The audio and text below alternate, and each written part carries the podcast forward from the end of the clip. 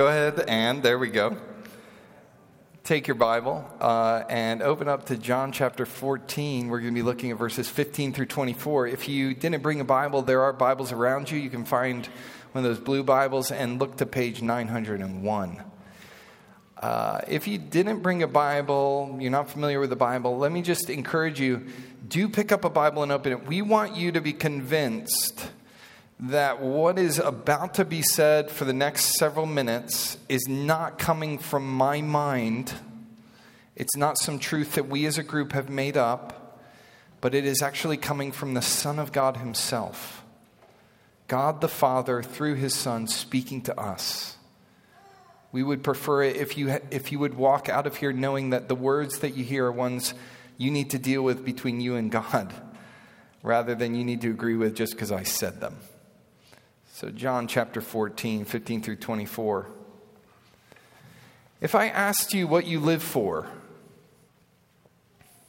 what would you say? If you had to be totally honest, what do you live for? Now, I cannot claim to know what you would say, but I do know and claim that I know why you would say it. Whatever honest answer you or I give to that question, what we live for, that answer will reflect what we love. What we love. Love is the posture of a person's heart. Our hearts are where we hold our truest values, desires, priorities. Our hearts assess and fix value to things for all different kinds of reasons. So, the act of love is first and foremost that it is a decision of your heart to value something. Then, in connection to that, your heart will move your mind and your body to act on those values, those loves. We live for what we love. You could even say, you live your loves. More than any other thing, love is the orienting framework and feature of our lives. What we love conditions how we spend our time, the way we spend it, who we spend it with, the decisions we make, the reasonings we employ for why we do what we do. And to experience love is usually why we live the lives we do. We, we naturally value something in order to be valued in return. Now, this obviously can get really messed up and distorted, but still, the heart is thinking it will find love even in the worst places. I guarantee you that what we love is the chief orienting and organizing feature of our lives. And as hopefully we'll see this morning, this is not my idea, but God's. And as we'll see, God wants us to think about our loves because through our loves, we find out if we have life with God. In John 14, we're going to pick up in the middle of a conversation Jesus has been having with his followers. He's been discussing with them this subject what is life with God? He tells his disciples earlier that he's creating a way for them to live in a relationship of love with God. And in our section this morning, Jesus explains how the love of God marks life with God. How the love of God will mark the life lived with God. See if you can pick up on that as I read our passage this morning. John 14, 15 through 24. If you love me, you will keep my commandments. And I will ask the Father, and he will give you another helper to be with you forever, even the Spirit of truth, whom the world cannot receive, because it neither sees him nor knows him. You know him, for he dwells with you and will be in you. I will not leave you as orphans, I will come to you. Yet a little while, and the world will see me no more, but you will see me. Because I live, you also will live. In that day you will know that I am in my Father, and you in me, and I in you. Whoever has my commandments and keeps them, he it is who loves me. And he who loves me will be loved by my Father, and I will love him and manifest myself to him.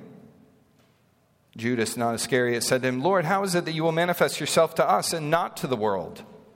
Jesus answered him, If anyone loves me, he will keep my word, and my Father will love him, and we will come to him and make our home with him. Whoever does not love me does not keep my words, and the word that you hear is not mine, but the Father's who sent me. My main aim this morning is for us to be able to know whether or not we have life with God based on the evidence of God's love in our life. To know whether or not we have life with God based on the evidence of God's love in our lives. And we will do that through making two main observations from this text. This is my outline if you're keeping notes. First observation the love of God means there is life with God. The love of God means there is life with God. And then, secondly, and much more briefly, no love for God means there is no life with God. So let's start there with the first observation. The love of God marks life with God. That's what we see there in verse 15 through 21. When there is, Jesus is saying, when there is love for God and from God, there is life with God. And where there is life with God, we will experience the love of God. So look at verse 21. Verse 21, I think, is, is helpful. It is, a, it is a kind of navigating point for the rest of this text. It's a summary statement of what Jesus says in verse 15 to 20. It's kind of like the capstone, the reiteration of that first paragraph. Verse 21, he says, Whoever has my commandments and keeps them, he it is who loves me. And he who loves me will be loved by my Father, and I will love him and manifest myself to him.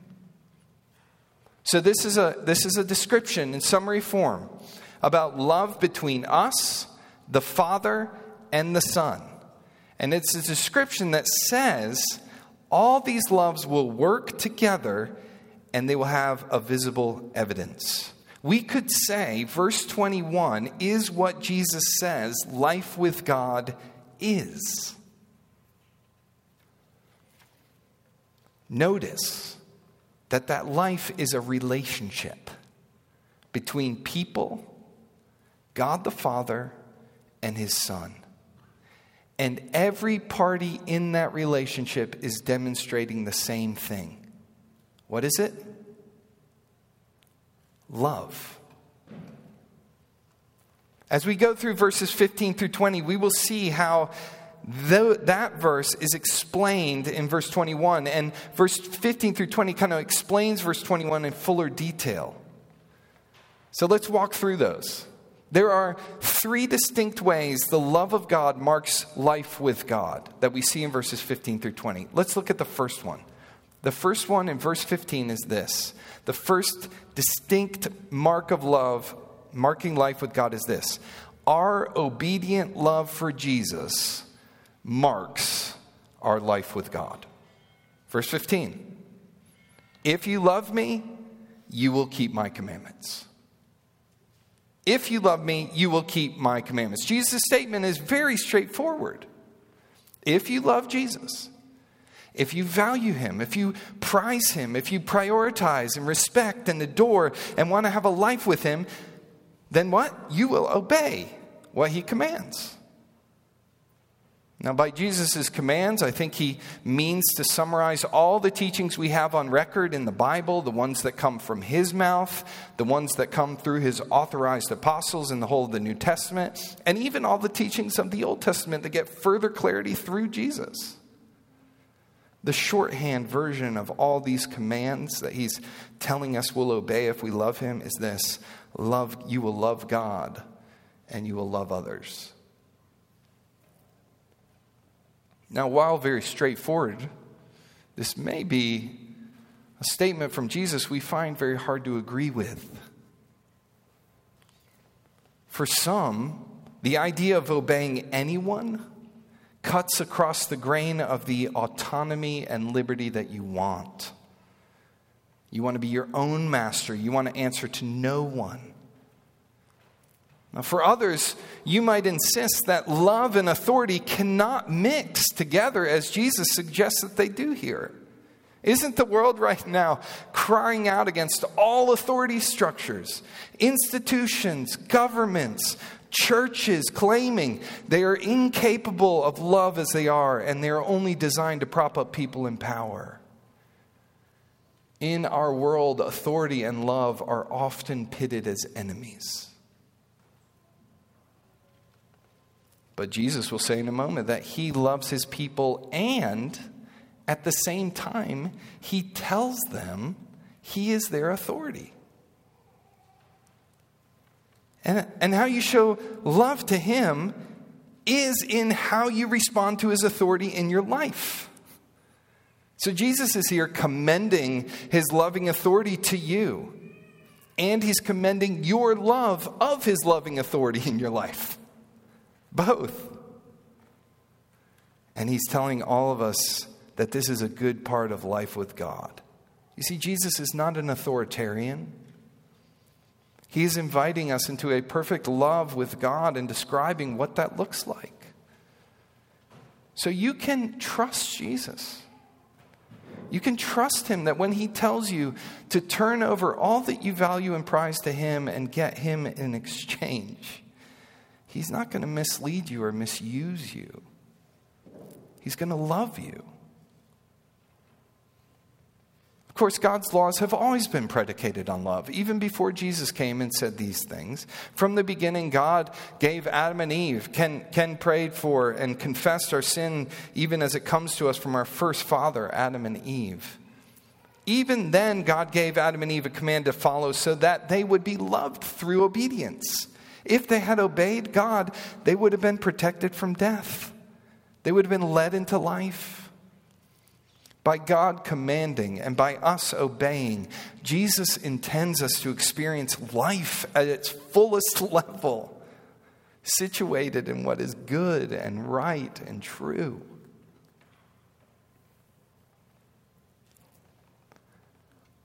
But let's be clear.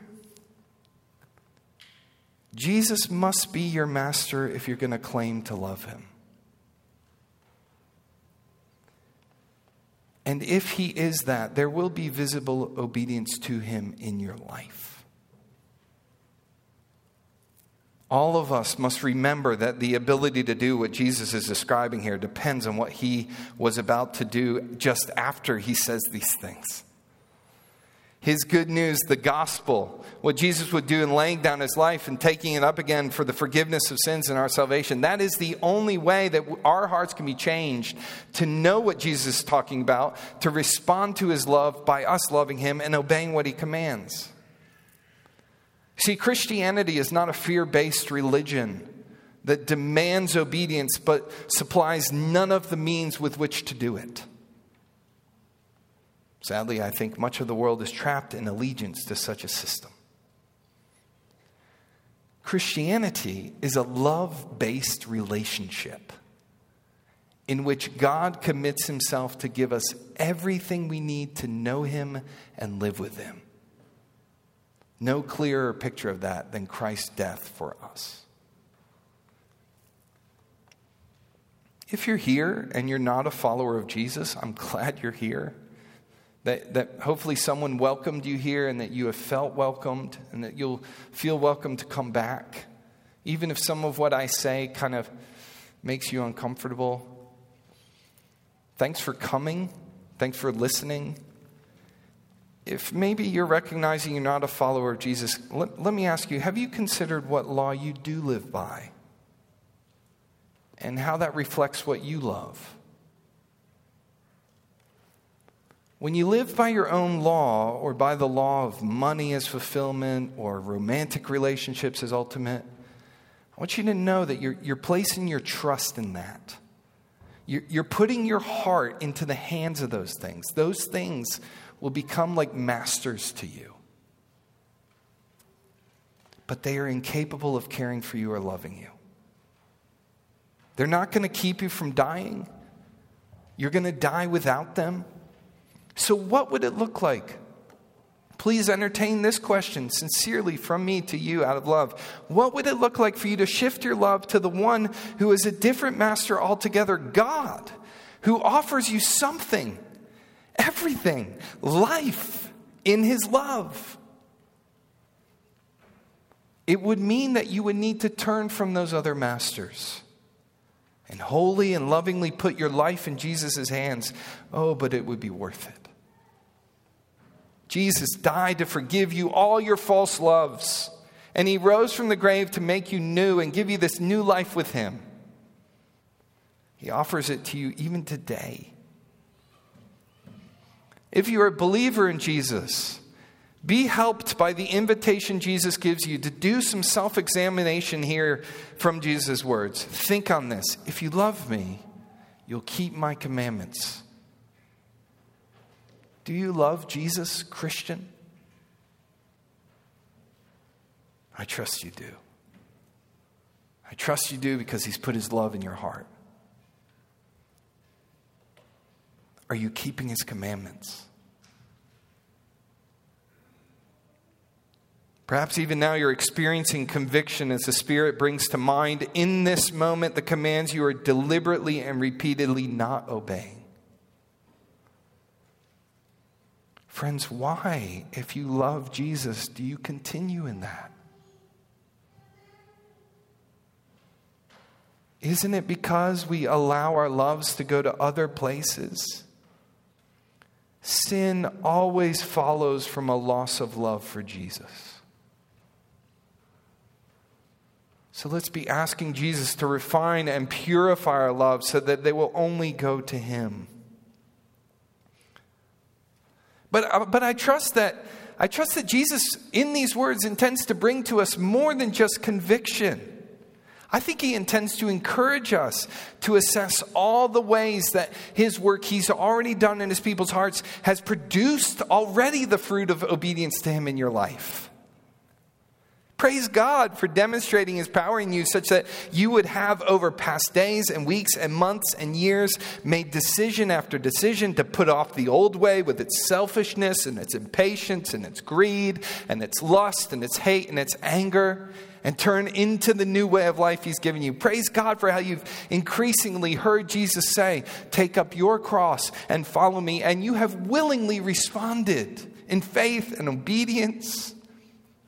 Praise God for how, in ways you've not even been aware, the character and likeness of Christ has more and more emerged in how you treat each other naturally and in the person that you've come to be, so much different than the person you once were. You see, it's the comfort that God is in us that makes Jesus' words able to assure our hearts and not just question our hearts. The heart of the Christian is the heart fashioned new with a new love, Jesus' love. Jesus is speaking assurance to his disciples and to us, saying, Once my love is in you, you will follow me. Isn't that freeing? How good and loving God is to change our hearts and redirect our loves. By this, He wakes us up into a life of love with Him.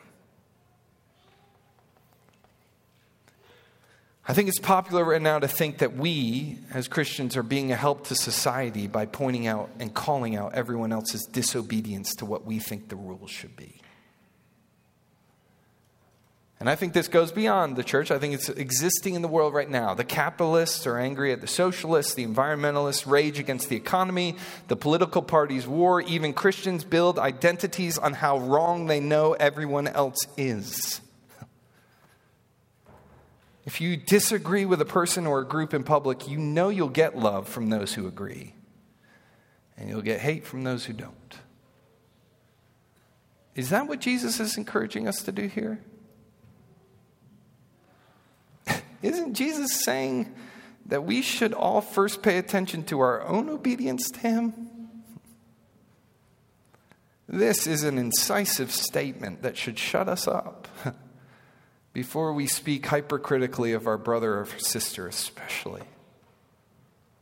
Jesus is saying, first question, do you love me? Then put your energies in you keeping his commandments. How much better for a world will we be if we follow Jesus' way in this? Parents, do you want to love your children well? Church, we as a church want to love the children around us well. How do we do that? We pray. We pray for their hearts. We pray that the hearts of our children, and that God would work to change their loves from themselves to the Lord. Pray for that. Parenting that only or primarily aims at getting your kids to obey you or obey God misses the necessary change God must first do. And from that change, they will grow to want to love Him. Verse 15 gives clear guidance on how we can disciple each other as a church. Our role in each other's lives is to encourage and fan into flame the love of Jesus we all share. How do we do that? Well, we get more and more familiar with the commands of Jesus so that we can help each other follow him.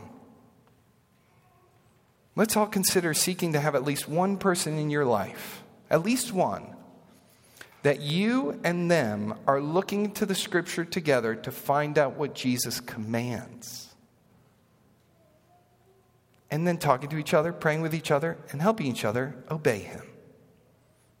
We could start there. And let's, let's also talk together about how much we love Jesus. What a good conversation to have. You know that when you feel your love for someone or something, it is very easy to orient your life around him and tell other people about how much you love that thing. That's why we talk about movies all the time. It's when we forget our love for Jesus that we grow tired and haphazard in our obedience to Him. So, conversations together about how we love Jesus is going to help us grow in our love for Jesus. So, let's talk about that.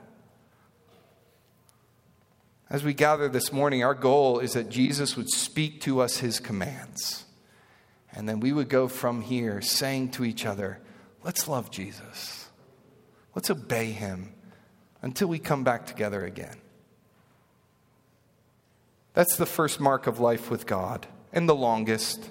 It's our obedient love for Jesus. The second mark of our life with God is this. In verse 16 and 17, it is the Father's spiritual love in you. The Father's spiritual love in you is a mark of life with God. Look at verse 16 and 17. And I will ask the Father and he will give you another helper to be with you forever. Even the Spirit of truth, whom the world cannot receive, because it neither sees him nor knows him. You know him, for he dwells with you and will be in you. Now remember, remember that verse 21 is a summary sentence or interpretive key for this whole paragraph. So when Jesus says in verse 21 that the one who loves him will be loved by his Father, here in verse 16 and 17, we are getting an explanation of what the Father's love means, what it looks like. It is the Father sending His Spirit to live inside you. That's the Father's love for you. So Jesus is here predicting what will happen that you can read about in Acts chapter 2. After he goes back to heaven, the Spirit of God comes down and dwells in the apostles at Pentecost, empowering their gospel ministry. But Jesus' promise extends beyond those 12 men. It applies to every person here in this room and any person who will repent of their sin and trust in Christ for salvation. When you come to know God in salvation, He comes to live in your heart by His Spirit. This is an incredible show of love by an omnipotent and almighty God to condescend, to link his presence with our mortal existence.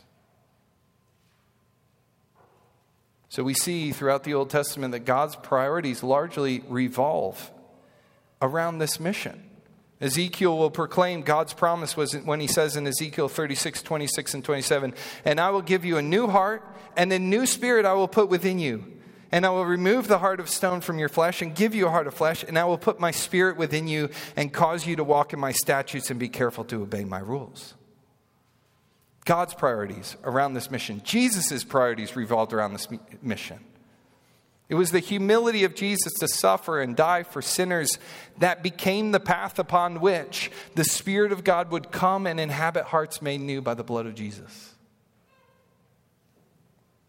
So notice here how, how the triune God in all three persons are coordinating and working in perfect agreement in order to live with us and in us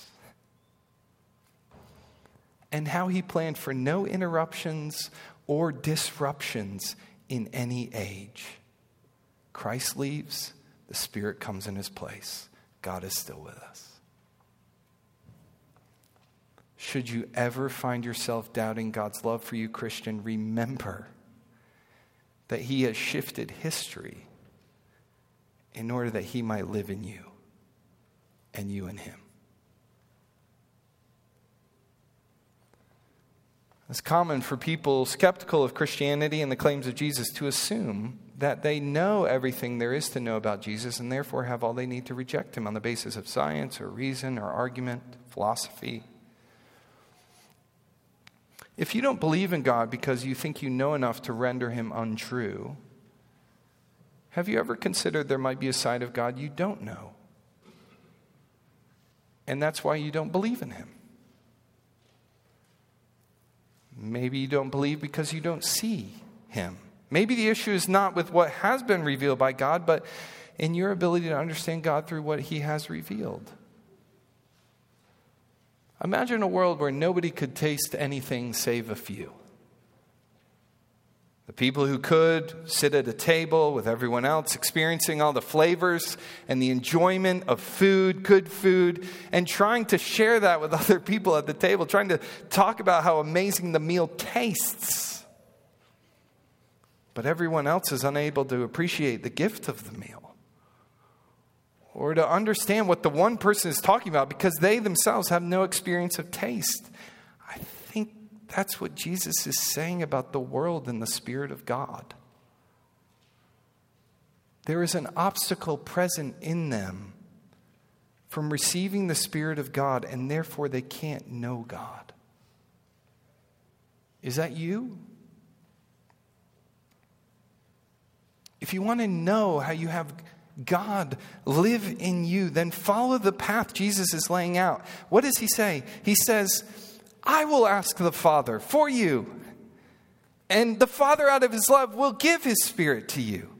So ask Jesus, who will ask the Father and who will give. Believer, think again on the significance of this statement God lives in you. He lives in you.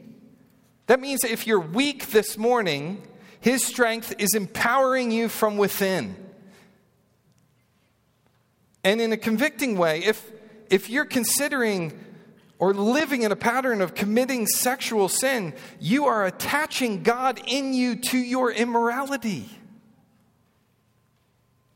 Think if you're a person who is unsure and anxious of what lies ahead, think that the one who knows all things directs you not from without and from your circumstances, but directs you from within, speaking to you daily his truth, encouraging your desires and affections more and more to the things that he has for you. And all the while that you endure the trials and troubles of life and aging and sin and sorrow, it is the Spirit that is sustaining you with hope joy, peace, contentment. As a church, we are right now living in this time Jesus is talking about between when Christ came and when he will return. And it is the Spirit from the Father that is the gift that helps us through that time. It's the Spirit of God, which Jesus calls the Spirit of truth, which is the agent that is working among us to show us now what is true, what we should hope in now, what we should believe now. The Spirit is the one giving us the ability to understand Jesus Christ, His commands, and giving us an increasing desire to obey Him. In other words, if we're going to be a, cheat, a church that keeps walking with God in our life together, we want to make sure we're walking with Him by the Spirit. The Father loves us through the gift of His Spirit. Do you see how loving He is to give Himself to us in this way? And in that gift, you see exactly how it is. The Father aims to help keep us in the truth. God is working in His church to keep her close to His truth, to live in light of His truth, to persevere in our lives that are distinguished by His truth. And so each of us, as members of the church, have an individual responsibility to examine if there's anything in our life that is grieving the Spirit of God any untrue thing we are participating in that is out of step with God's truth, any way we are stepping away from His leadership into unholiness and disobedience. And we as a church together have a responsibility to measure and assess all that we do according to His standards. We will only be a truly unified people in God when we are all led together by the same Spirit and the same truth. So we must guard the life of our church from opposing spirits, those that bring division, unresolved conflict, harbored sin, unrestrained gossip, hate, bitterness, or anger.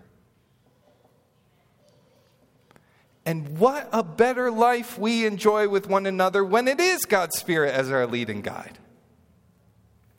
With, he, with Him at the lead, we can know things like love and, and joy and peace and patience and kindness and goodness and faithfulness and gentleness and self control. So let's continue to learn the way of God's Spirit among us, church. Let's encourage leaning on His own understanding and not our own. Let's notice in each other all the evidences of the Father's spiritual love in each other and rejoice that God lives in us. So we've considered that our life with God is marked by love. Our obedient love for Jesus and the Father's spiritual love for us. Now let's look thirdly to the Son's promised love to us, which is a mark of our life with God. The Son's promised love to us. Let's look at verse 18 through 20. I will not leave you as orphans, I will come to you. Yet a little while, and the world will see me no more, but you will see me. Because I live, you also will live. In that day, you will know that I am in my Father, and you in me, and I in you. Once again, glance down at verse 21, the end of 21. Notice how Jesus summarizes this portion, the end of verse 21. I will love him and manifest myself to him. You might wonder what it is Jesus is specifically talking about here. I think he's speaking primarily about when he's going to come again, his second coming. So when he says, The world will see me no more, but you will see me, he might have in mind immediately his appearing to his disciples after his resurrection. But then, but then he goes on right afterwards to talk about the resurrection of life that he will bring at his coming. Because I live, you will live. Throughout this section, Jesus has been telling his disciples he's about to leave them physically and go back to his Father. Jesus is preparing them for a time when they won't be together. But in light of the life he's going to bring them when he returns, this momentary separation that's going to occur is just, as he says in verse 19, just a little while. See again what we've seen before. Jesus here is claiming to be the bridge to the Father.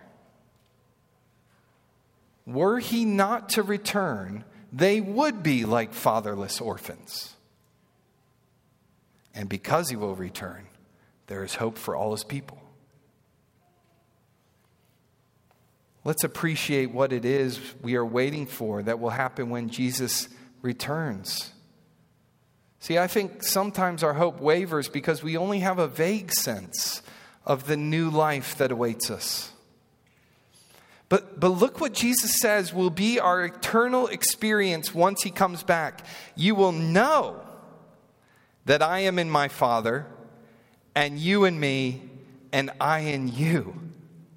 Friends, the new creation Jesus is coming to introduce to us is built on a new relationship with God, where there is absolutely no division between us and the perfect love for God, perfect love from God, perfect love with God. We will value him. We will know all our value comes from him. We will adore him and we will know how he deeply adores us. We will experience his goodness and know how he has made us good. We will observe his beauty and wonder at how we get to be beautiful like him. This is the place where the longings of the human soul can find their full and true satisfaction in a loving life with God. And Jesus is leaving us hope for that day and for today. There is a world we live in now that is not the way it will always be. Here and now, the world is constantly operating on fleeting and perishing loves. All around us, we are urged and tempted to fix our values on things that die, to invest everything in physical beauty, and to watch it slip away to trade loving relationships with our spouses and our kids and our brothers and our sisters in Christ for career ambition or selfish leisure. But we, as God's people, have an abiding and eternal love that will last. We have the love of God in Christ Jesus. And maybe, perhaps, this can help you see the opportunity of trials and disappointments in this life. See, when our hearts get fixed on a plan or a person, that doesn't come through for us when our lives are disrupted or even completely altered by some unseen hardship or trial. You probably know what I'm talking about. In those experiences, God teaches us the value of His love. You see, there are many, many things we can prize with all our mind and soul and strength. But God knows that only He can bring us eternal love.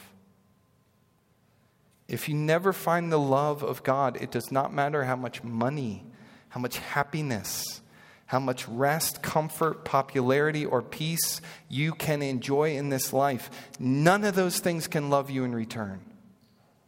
None of those things can bring you life with God. And so God is using trials and disappointments in your life to purify your love for Him and to prepare you for life with Him. And in any trial or disappointment, we have Jesus' promise I will not leave you as orphans, I will come to you. Think about what Christ did, what He chose to walk through to fulfill that promise to you, believer the sinless Son of God sent to earth to provide salvation for sinners, came into a world that did not see him. They did not love him and they did not receive him.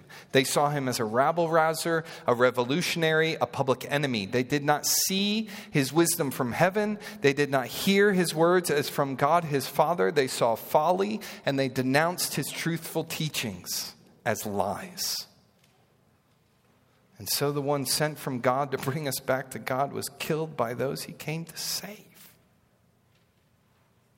And as he died, he died orphaned, as it were. He took our place, cut off from the love of his Father in death, so that we who are at war with God or were at war with God might become God's children in dying for you and covering your sins and being raised again in victory over your sin and death, Jesus has already manifested in clarity that he loves you. He has already given his life in a total commitment to you, to love you. There can be no question that Jesus loves his people. Not then, not now, not ever. So today, know Know that Jesus' love is motivated him, motivating him to keep his promise to everyone who has trusted and believed in him. He loves you. He will come. His promise is on his mind constantly. He has not forgotten it. He will not leave you. These are the marks of a life with God. That we love and obey Jesus, that the Father loves us through His Spirit, and that Jesus promises to bring us life with Him and the Father forever. I wonder which one of those is the one you especially needed to be reminded of this morning. Maybe you could talk about that over lunch today. But one other point, observation to make from this text, and much more brief. It's the second one that we find in verse 22 through 24, and it's this No love for God means there is no life with God. Look at verse 22 to 24. Judas, not Iscariot, said to him, Lord, how is it that you will manifest yourself to us and not to the world? And Jesus answered him, If anyone loves me, he will keep my word, and my Father will love him. And we will come to him and make our home with him. Whoever does not love me does not keep my words. And the word that you hear is not mine, but the Father's who sent me. Judas, curious about something Jesus said, asks a clarifying question. He's confused about how Jesus could appear to some people but not to others. It seems like he's wrestling with the physical problems. How could Jesus physically show up in time and space and only some people would see him and others don't? If Jesus is Jesus, the Son of God who will come back, won't everybody experience him like that? And Jesus' answer is fascinating. So, first, he repeats everything he just said. Verse 23. And then he gives a statement of contrast Whoever does not love me does not keep my words.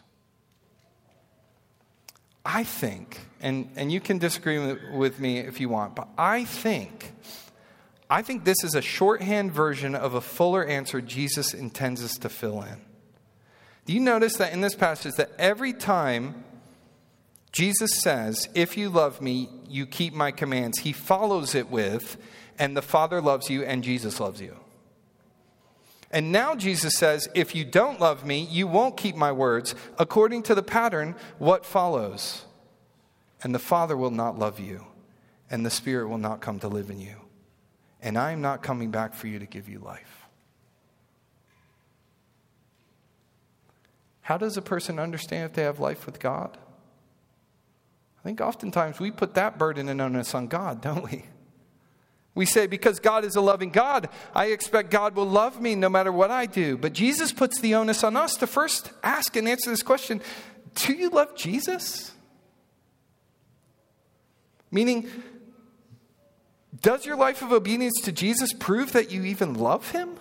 Before we even talk about whether or not he loves you. So, what's your answer? Do you love Jesus? And if everyone in this room lived with you for the next week or month or year, would they see you either obeying Jesus or being heart wrenchingly broken when you don't and asking for his forgiveness? I would encourage you not to slip away without answering the question. Jesus finishes here by reminding us that it is not just Him who is speaking, it is God who stands in authority over all of us that is speaking these words to Jesus and He speaking them to us. He is challenging us on the priority of our loves. God is declaring that there is only one love that leads to life with Him. It deeply matters what you choose to love. If you don't love God, you will not have life with Him. None of us should claim to know God if we don't love Him. None of us should claim to love God if we don't obey Him. And so this might sound like a really weird thing for me to say, but I hope I hope, and I prayed before preaching this sermon, that God through His Spirit would help you know that you don't love God if that's in fact the true state of your heart. Maybe you've been saying for years that you're a Christian, but you don't love and obey Jesus. I pray God would help you admit that today.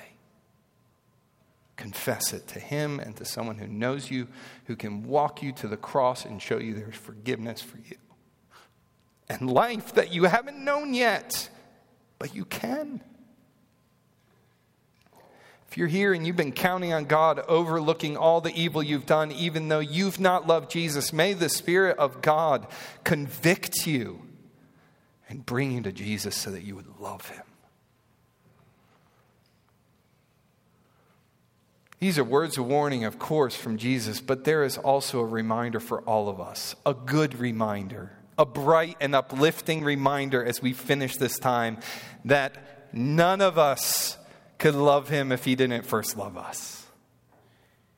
If any of us can claim to love him, and I know there are many in this room who can, praise God, if any of us would be comfortable to let others see our lives in the supposed proof of obedience, we know we can only do that because we are confident that it is God who has made his home in us and with us through the work of Jesus dying to forgive us and give us new hearts and come to live in us. So praise God. Praise Father, Son, and Spirit for doing that work that awakens our hearts and lives to love Him.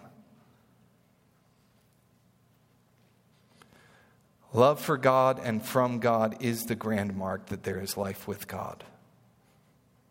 What does that mean for you? It means obedience. It means obe- living with God by His Spirit. It means waiting for His promised return. This is the life of love with God.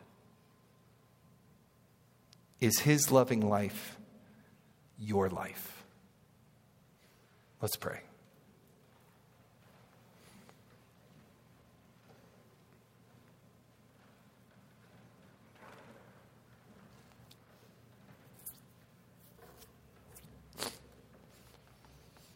Father, how much is here for us to consider and keep on thinking about? Help us to. Spirit, lead us in truth as we reflect on your word, especially as it points us to consider our loves.